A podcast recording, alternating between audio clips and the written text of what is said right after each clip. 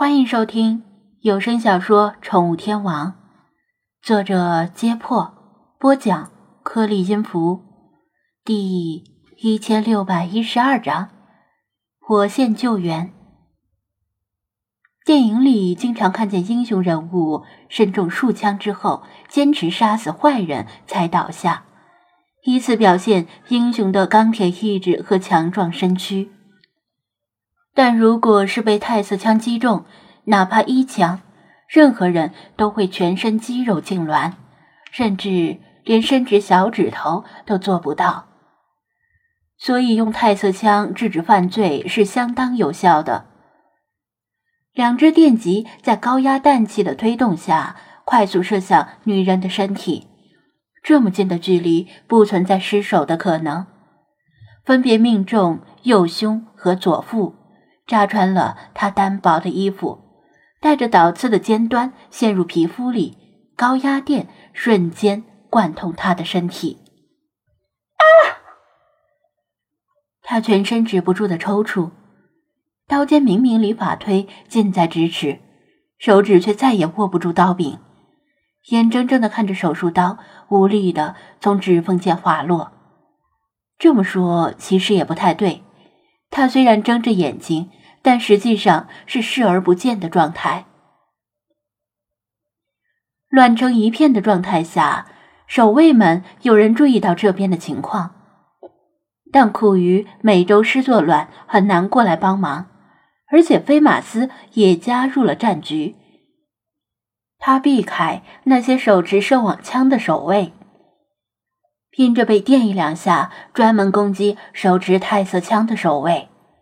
美洲狮是独居动物，大部分时间不会群体行动。但这几头美洲狮本来就不是一起的，是分别被 C.K. 迷情古龙水的味道吸引来的。雪狮子跑掉之后，菲马斯嗅到了附近有美洲狮活动的迹象，于是张子安试着在上风头释放了香水，还真的引来了美洲狮。北美有几万头美洲狮，但它们主动攻击人的事件比较少，在森林里都会主动避开人。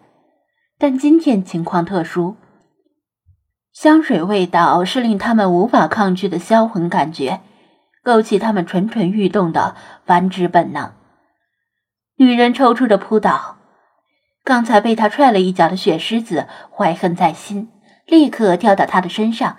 前爪踩胸，后爪蹬在他的脸上，一下下的踹着，还叫嚣道：“浪啊，你接着浪啊！也不看看你长得什么德行，还敢踹老娘！有你奸似鬼，还不是要喝老娘的洗脚水？”他踹了几下，才回过味来：“哎，老娘会不会也触电呢？”张子安没理他，趁着女人瘫痪在地，冲过来捡起手术刀，把绑住法推四肢的捆扎带割断。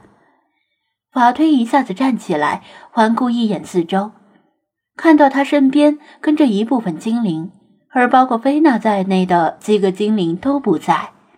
他顾不上道谢，说道：“另外几只精灵去哪里了？”菲娜他们要去找只使怪猫作恶的元凶去了，怎么了？张子安见他神情焦急，心里也是一紧。不好！法推神色巨变，这里是陷阱，你们上当了。张子安心说：“我知道是陷阱，但是没上当啊。”法推急切的说道。他们不只要杀了我，他们是要利用我把你们吸引过来，并将你们拖在这里。他们真正要对付的可能是菲娜他们。啊！张子安一惊，他相信法推不会说谎，顿时感觉事态的严重性。法推被捉住后，本以为自己会受到那只猫的亲手折磨。已经有了必死的决心，而那只猫也确实打算这么做，步步向他逼近，然而，有一只普通猫突然从林子里窜出来，对那只猫比划了几下手势。那只猫的眼睛顿时更亮了，像是发现了更有价值的猎物。于是，那只猫对女人打了几下手势，示意让她来处理法推。而最后一个手势是横刀立斩的样子，显然是让他利用完法推之后将它除掉。布置完这些，那只猫就离开了。后来，张子安来了，但法推被绑在地上，什么都看不见，还以为精灵们都跟在他的身边，现在才知道他们已经兵分两路。法推据此猜测，那只猫可能认为他已必死无疑，无需再多费神，只要把它交给女人解决，只要让它活着，完成充当诱饵的任务，就把它杀了。而那只猫自己则打算进一步扩大战果，伺机再除掉菲娜他们。咱们必须要赶紧援助菲娜他们，否则可能就太迟了。法堆急得团团转，他实在不想其他精灵因为他而牺牲。张子安越听越心惊，虽然他认为菲娜、老查和弗拉基米尔这个组合非常强大，但对方谋定而后动，同样不能小觑。可是我不知道菲娜他们在什么地方。他皱眉说道。他们是去追踪猫了，除非我原路返回，再从分开的地点去追维娜，但这太耽误时间了，可能来不及。另外，这里的事情暂时还没有解决。美洲狮虽然挂着个狮子的名头，但可能是狮子里最弱的，对付一个成年男人都很费劲儿。守卫们最初的惊慌消失后。面对美洲狮，已经不那么害怕，渐渐占了上风。法推突然想到，我刚才与那只猫离得很近，记住了它的气味，我可以去追它，追到它，也许就能够找到菲娜他们。这倒是条捷径。费马斯嗅觉灵敏，但这里的猫味道不止一种。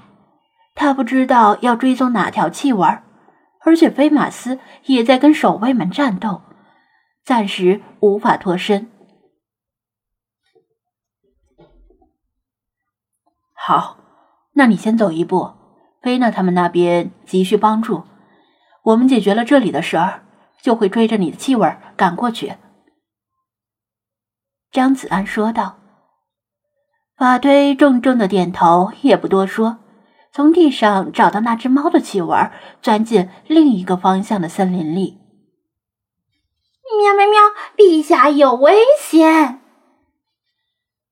雪狮子正在花样百出的蹂躏那个女人，一听到菲娜可能遇到危险，全身的毛都扎起来了。不知道，但咱们必须尽快赶过去。张子安深知情况紧急。见一个守卫为了躲避美洲狮的攻击而连连后退，飞起一脚踹在守卫的腰眼上，把他踹出老远，跟一头美洲狮抱了个满怀。呸呸呸！这些臭男人没一个好东西。雪狮子也急红了眼，瞅冷子就用爪子去刺守卫的跟腱。他心黑手狠，被刺到的人立刻就站不起来了。张子安和雪狮子加入战团，形势又为之一变。守卫们的太色枪和射网枪都打空了，换弹比较麻烦。论空手的话，他可不怕他们。嗷呜！一道悠远而凌厉的狼嚎从法队离开的方向响起，随风飘向四面八方。